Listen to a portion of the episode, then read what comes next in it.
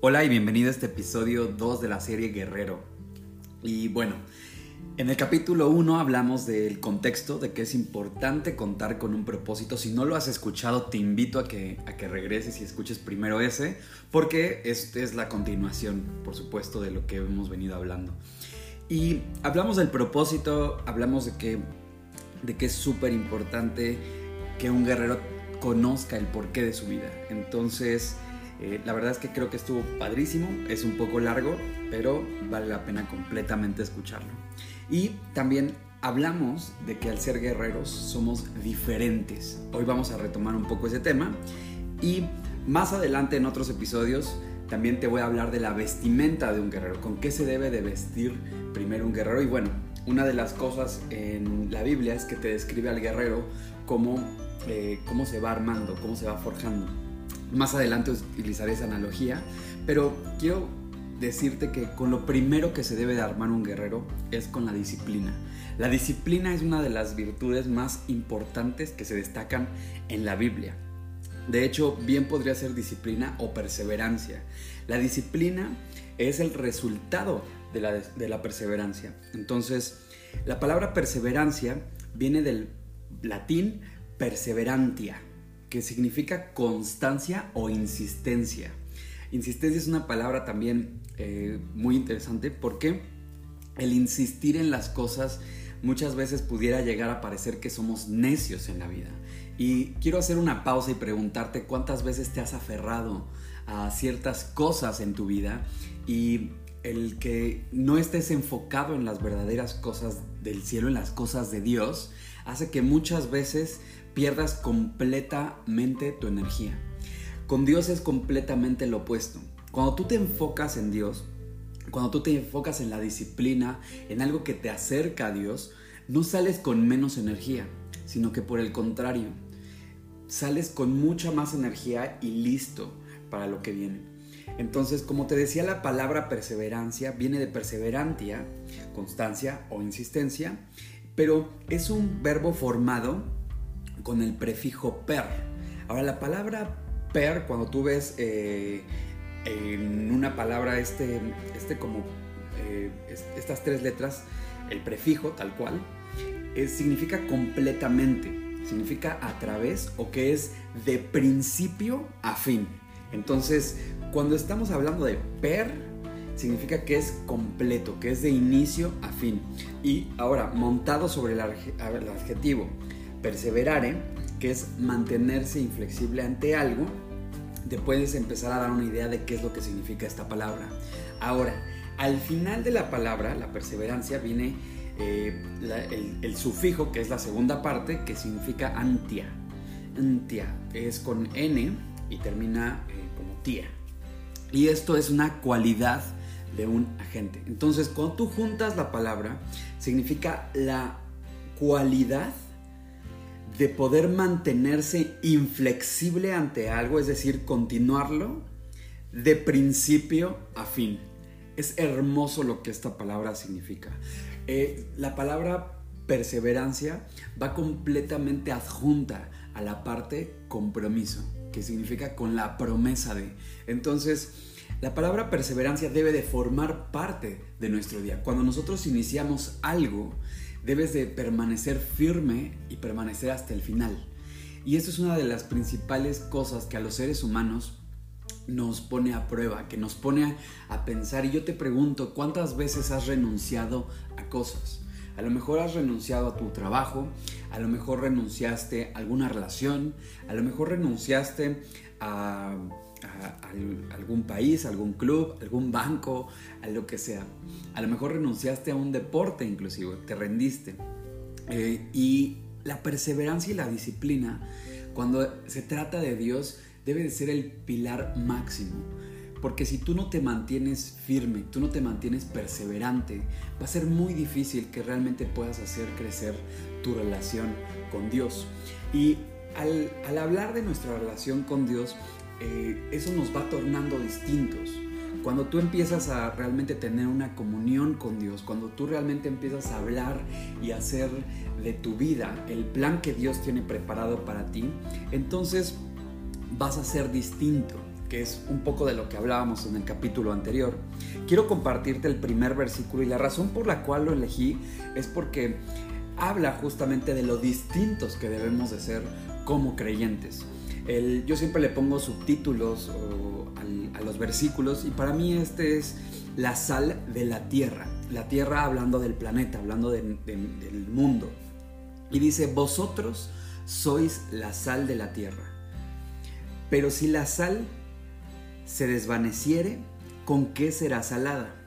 No sirve más para nada, sino para ser echada fuera y hollada por los hombres. Este versículo lo vas a encontrar en Mateo 5:13 y es uno de mis versículos favoritos porque nos recalca que somos distintos como creyentes, que, que si nosotros nos desvanecemos, que si nosotros no prevalecemos, entonces que no servimos para absolutamente nada.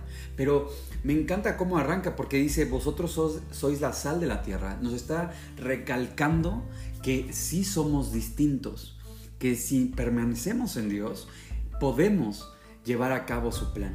Y entonces, quizá ahorita te estés preguntando muchas cosas, pero lo importante de este versículo es que tú entiendas que si tienes disciplina, vas a resaltar ante los demás.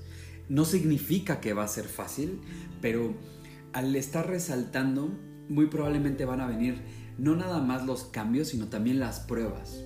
Eh, y la principal prueba de, un guerrero es su mente, es sus ganas, es como te platicaba en el capítulo anterior, también es esa voz que, constantemente está hablando. Si te preguntas qué voz, es esa voz que preguntó.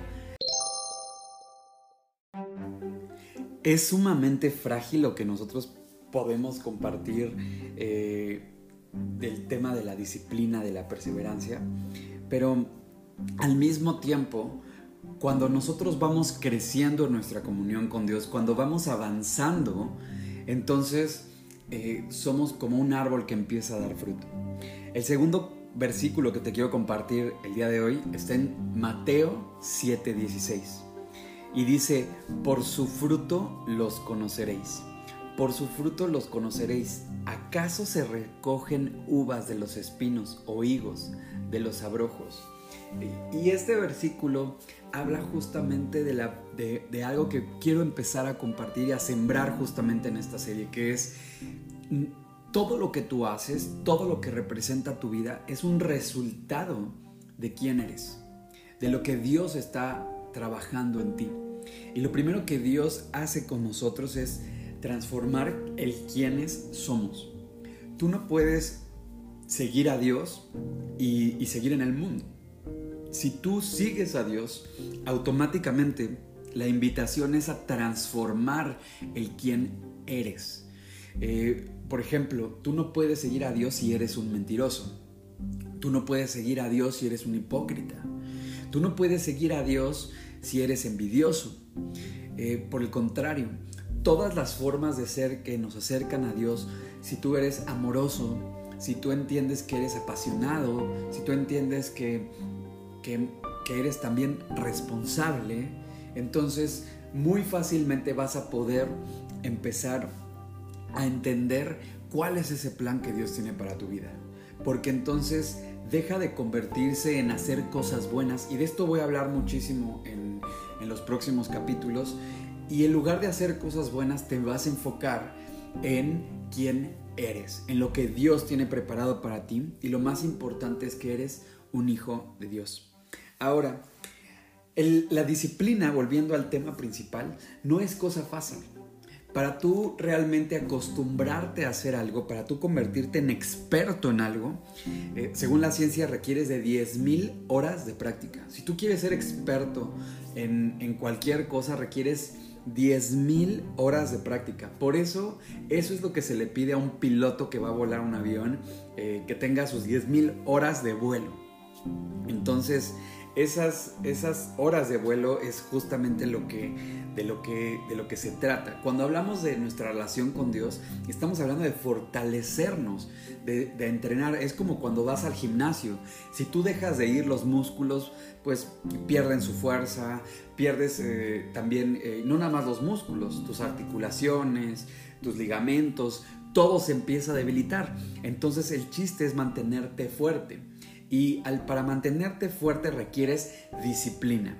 Entonces, el siguiente versículo que te comparto está en Efesios 3:16 y dice, para que os dé conforme a las riquezas de su gloria, el ser fortalecidos con poder en el hombre interior por su espíritu.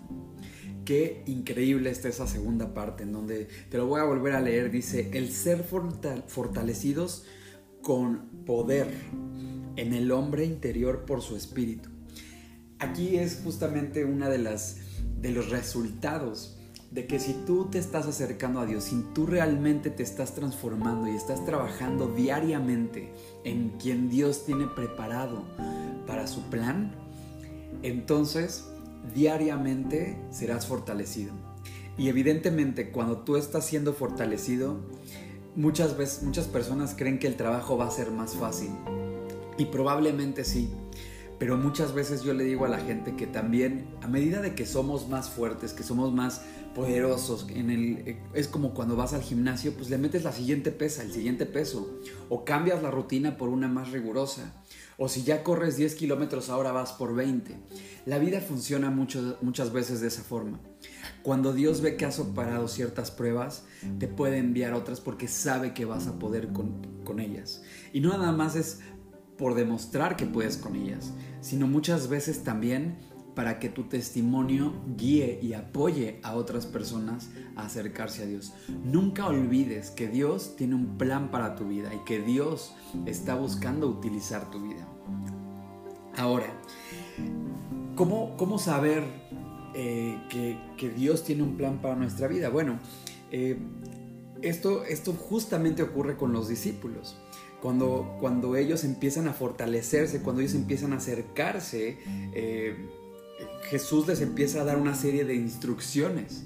Y esa serie de instrucciones vienen en Mateo también 10, 12 al 14. Eh, no te voy a leer todo el capítulo, pero dice, les está explicando cuál es la misión de ellos. Los, los manda justamente a compartir el Evangelio y dice, y al entrar en la casa, saludadla. Qué importante es no perder la cordura, entender cuál es nuestro verdadero propósito y siempre, siempre, esto, esto de saludarla habla de lo distintos que somos. Una acción tan simple puede reflejar el, de, de, una forma impresionante el quiénes somos. Si tú saludas, si tú eres amable, tú puedes transformar por completo tu contexto.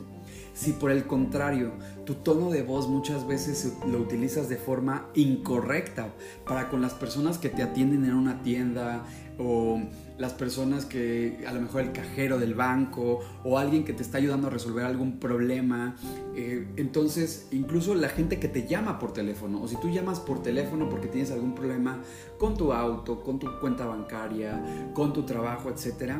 Con el simple hecho de tú saludar, tú puedes transformar por completo el contexto de esta persona. Entonces, aquí no quiero que pase desapercibido. Jesús siempre les dice, entrad y saludarla. Y entonces viene la parte de la que te estoy hablando y dice, y si la casa fuere digna, es decir, si, si también hay una respuesta de la otra parte, vuestra paz vendrá sobre ella. Es exactamente de lo que te estoy hablando. Cuando tú tienes paz, la puedes compartir. Cuando tú estás en armonía, puedes compartir esa armonía. Por el contrario, si tú te dejas envolver en, este, eh, en esta ruleta del mundo, va a ser muy difícil que realmente puedas transformar tu contexto, tu vida y tu día a día. Pregúntate cuántas veces te vas a, dormir con algo, algún enojo o con, con alguien molesto o con alguna preocupación del trabajo o dejando algo incompleto o cuántas veces te vas a dormir sin decirle a tu familia que los amas. ¿Cuántas veces has dejado pasar la oportunidad de reconciliarte con algún amigo, con, algún, con alguna amiga, con, con, alguna persona de tu trabajo, por algún evento que ocurrió en el pasado que ya ni siquiera te acuerdas a veces cuál es y cómo fue exactamente? Mira si no las relaciones interpersonales es una de las pruebas más difíciles que, vienen. Por eso es que lo resalto ahora aquí. Si tú estás en paz, puedes compartir esa paz. Y dice también, mas si no fuere digna, vuestra paz se volverá, se volverá a nosotros. Esto también es súper importante. Cuando tú estás en armonía, y esto es un ejemplo que muchos creyentes ponen, dicen, pues yo ya, el famoso yo ya hice, el famoso yo ya di lo que tenía que dar, yo ya no voy a dar más. Aquí quiero hacer una pausa, porque la Biblia no está hablando de eso. La Biblia te está diciendo que tú vayas y des tu máximo. Ahora, si la otra persona no lo quiere, no es para que te enganches y digas, bueno, yo ya hice lo que yo pude. No, aquí simplemente te dice la Biblia que tú lo recibirás de vuelta.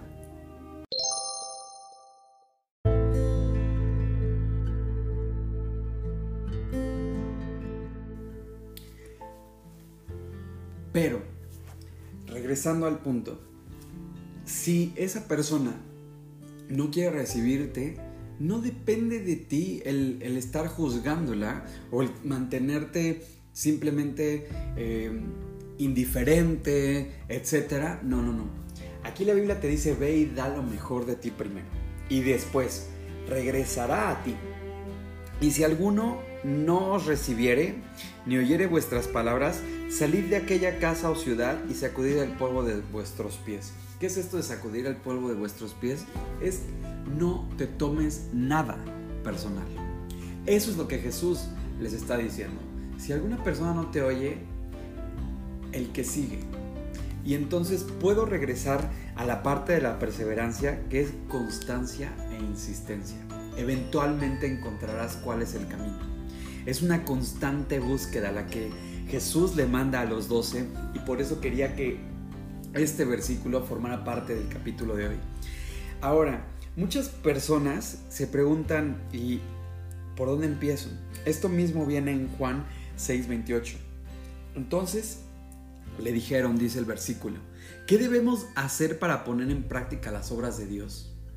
Es una pregunta que es 100% válida. La respuesta te sorprendería. La respuesta no tiene que ver con qué hacer, tiene que ver con quién ser, con quién eres. Y aquí es para que te examines, para que tú revises realmente cuál es tu propósito de vida. Tú puedes decir que eres de cierta forma, pero aquí la verdadera pregunta es si, tú, si yo tuviera enfrente de mí a las personas más importantes en tu vida, ¿qué podrían decir de ti? Si pudieran describirte en una o dos palabras, ¿qué dirían? Dirían que eres apasionado, dirían que eres amoroso, dirían que eres responsable, dirían que eres íntegro o íntegra, que eres honorable, o simplemente dirían, es buena onda, es, es una buena hija, etc. Pregúntatelo. Y pregúntatelo con todo propósito, porque esa elección de vida tú la has inyectado en, en las otras personas de alguna forma las decisiones que tomamos constantemente nos van definiendo, nos van forjando y van transformando nuestra vida. Entonces, la invitación, por supuesto, es a que si tú estás cerca de Dios, lo que la gente va a decir es un hijo de Dios. Es una verdadera persona que comparte el amor de lo que Dios ha hecho en él. Y no puedo dejar también las cartas de Pablo a Timoteo una vez más. En primera de Timoteo 6:20 me encanta lo que Pablo le dice porque es o Timoteo. Y me encanta ese o porque es e, expresa muchísimo acerca del cariño y del amor que tiene por él. Me dice, guarda lo que se te ha encomendado, evitando las profanas pláticas sobre cosas vanas y los argumentos de la falsamente llamada ciencia Aquí lo que te quiero decir es, no tiene que ver con que te enganches con la ciencia o que sea algo malo, pero sí que muchas veces defendiendo argumentos cero lógicos, eh, a veces queriendo tener razón, rompemos relaciones. A veces eh, no dejando hablar o no escuchando a las otras personas, perdemos relaciones. Y la invitación de Dios es a que tú te mantengas y realmente puedas ver detrás de las conversaciones y que puedas entender, que puedas expresar cuál es el verdadero propósito del por qué estás con tal, con tal o cual persona. Entonces, eso me parece increíble. Y, y bueno, quiero recordarte con esto que Dios te ama. Lo primero que te quiero decir es que Jesús, Jesús te ama. Y, Dios tiene un plan increíble para tu vida. En Juan 6:35 dice, Jesús les dijo, yo soy el pan de vida, el que viene a mí nunca tendrá hambre, y el que en mí cree no tendrá sed jamás. De eso es de lo que te estoy hablando, de que tú puedas acercarte a Dios, de que Él tiene un plan para tu vida. Ahora, el pecado nos aleja completamente de Dios. Las tentaciones nos han alejado de Dios, las mentiras, el mundo, eh, todo lo que está hoy a nuestro alcance es, es, nos acerca o nos aleja de Dios de alguna forma. Desgraciadamente muchas veces nos aleja de una forma instantánea. Nosotros estamos a un clic del pecado. Y el pecado no quiero que pienses en esto que es algo malo. No, piensa en el pecado como cualquier cosa que te aleja de Dios, que te aleja de tu propósito, que te aleja de quién eres realmente. Si tú nada más piensas en el pecado como algo malo, no, tiene que ver con algo bueno o malo. El pecado es más bien algo que te aleja completamente de quién eres, de tu propósito y de Dios. Y es lo que Jesús trataba de compartir en, este, en estos pasajes. Ahora, no todo está perdido Jesús paga por, esas, por, ese, por el alejarnos eh, con su sangre. Lo que nosotros estamos haciendo, lo que yo te estoy diciendo es que Dios te ama y Dios está originalmente en tu corazón. Sin embargo, el pecado hace que nuestro corazón se ensucie por completo. Y Jesús paga con su sangre. ¿Por qué? ¿Por qué con la sangre? Porque la sangre es la única forma en la que se puede limpiar un corazón. Y entonces estando limpios, realmente podemos cubrir y regresar al plan original que es tener vida eterna. El agua de vida eterna. En Juan 4:14 dice, mas el que bebiere del agua que yo le daré, no tendrá sed jamás, sino que el agua que yo le daré será en él una fuente de agua que salte para vida eterna. Ese es el verdadero plan de Dios.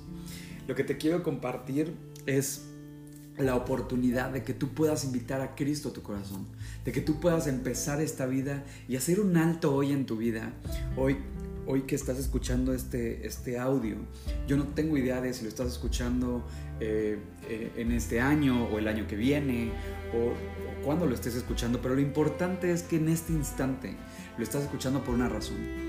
Y esa razón es con todo propósito, con el con la intención de que tú puedas invitar a Dios a vivir en tu corazón, a transformar el quién eres. Y va a requerir disciplina, va a requerir que diario empieces a trabajar en ti, que diario va a haber pruebas, que diario vas a encontrarte con un nuevo reto. Pero lo más importante, y como decía esta palabra que me encanta de perseverancia, que es de constancia, que es de insistencia, que es de principio a fin y que es mantenerte inflexible en algo. Mantenerte inflexible es que no cambia, que es inmutable e inamovible. De eso es de lo que te estoy hablando. Así que la invitación está puesta en la mesa. En Apocalipsis 3:20 vas a encontrar un versículo que dice, He aquí, yo estoy a la puerta y llamo. Si alguno oye mi voz y abre la puerta, entraré a él, cenaré con él y él conmigo. Aquí Dios está hablando de la puerta de tu corazón. Así que si tú estás listo para invitar a Dios a vivir a tu corazón, lo único que tienes que hacer es ahí en donde estás cerrar tus ojos. Si estás haciendo alguna actividad que te impide cerrar los ojos, descuida. Dios ve el corazón. Y puedes orar a Él en estos términos. Dios, cuántas gracias te doy por este día. Gracias por todas las bendiciones de las que he sido parte, Dios tengo idea de cuántas veces me he alejado de ti, Dios, ni cuántas veces he pecado y me he alejado y mi corazón se ha ensuciado, se ha manchado, Dios. El día de hoy quiero aceptar el pago que tú hiciste en la cruz. Gracias, Dios, porque el que tendría que estar ahí soy yo. Gracias porque no me hace falta nada, Dios. Y porque el día de hoy quiero que tú entres en mi vida. Quiero que tú transformes quien yo soy que transformes todo lo que represento y que uses mi vida, Dios. Gracias por todo lo que tú has hecho, Dios. En el nombre de tu Hijo Jesús te pido esto. Amén. Si el día de hoy tú invitaste a Cristo a vivir a tu corazón, hay un par de versículos que te quiero compartir eh, que hablan justamente de esta decisión que acabas de tomar. El primero lo vas a encontrar en Isaías 41:10 y dice, no temas porque yo estoy contigo. No desmayes porque yo soy tu Dios que te esfuerzo. Siempre te ayudaré y siempre te sustentaré con la diestra de mi justicia. Este es uno de, de los versículos que, que te quiero regalar de alguna forma. Es el primer versículo que alguien me compartió cuando yo me acerqué por primera vez a Dios y se ha convertido en una realidad en mi vida. El segundo versículo eh, habla justamente de la perseverancia. Dice, tú guardarás en completa paz, hablando de, por supuesto, lo que, lo que te compartía de la paz, a aquel cuyo pensamiento en ti persevera, porque en ti ha confiado. En Dios ha confiado en ti, Dios ha confiado en que regresarás a Él. Y es una de las promesas más increíbles de las que puedes contar. La próxima semana estaremos hablando del liderazgo, que es el resultado de quiénes somos, el resultado de lo que Dios está trabajando en, en nuestra vida. Te dejo con esta frase que dice, la gente no sigue lo que hacemos, sino quiénes somos. Quédate con eso de tarea hasta la próxima semana. Te mando un fuerte abrazo y que Dios te bendiga en donde sea que estés.